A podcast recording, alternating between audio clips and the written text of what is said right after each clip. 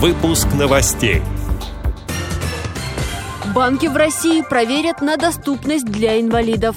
В Темникове отпраздновали 90-летие образования мордовской автономии. В Москве открывается выставка к 125-летию со дня рождения легенды советской эстрады Леонида Утесова. Сборная команда России завоевала 24 награды на втором этапе Кубка мира по лыжным гонкам и биатлону Международного паралимпийского комитета. Далее об этом подробнее в студии Анастасия Худякова. Здравствуйте.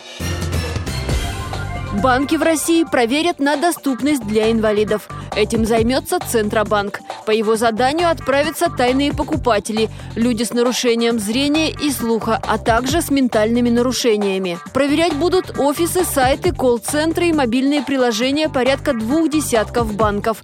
Протестируют организации, которые заявили о доступности своих услуг. После проверок составят рейтинг удобных для инвалидов банков. Сейчас в этом списке лидирует Сбербанк. Развитие специальных услуг увеличит расходы банков на 1-2%, считают эксперты. В рамках празднования 90-летия со дня образования мордовской автономии Темниковская местная организация ВОЗ провела специальную программу.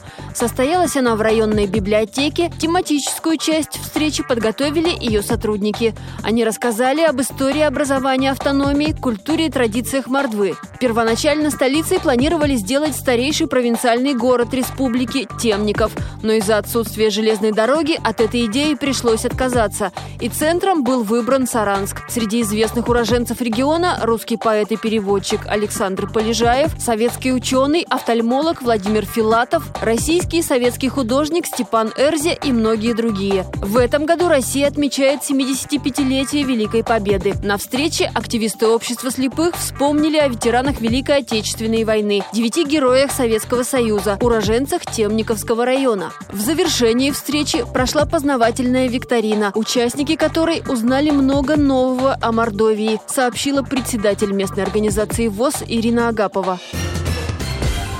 В Российской государственной библиотеке для слепых в Москве 3 февраля открывается выставка. Она посвящена 125-летию со дня рождения легенды советской эстрады Леонида Утесова. Он известен как певец, актер, чтец и поэт. Всесоюзная слава пришла к Утесову после выхода на экран кинофильма «Веселые ребята». Во время Великой Отечественной музыкант постоянно ездил на фронт, выступал перед бойцами. Песни, исполненные Леонидом Осиповичем, живут до сих пор. Среди них «Мишка Одессит», «Дорогие мои москвичи», «Раскинулось море широко», «Московские окна» и другие. На выставке будут представлены песни в исполнении Леонида Утесова на специальных носителях для незрячих и биографическая литература о нем. Выставка продлится до 28 февраля.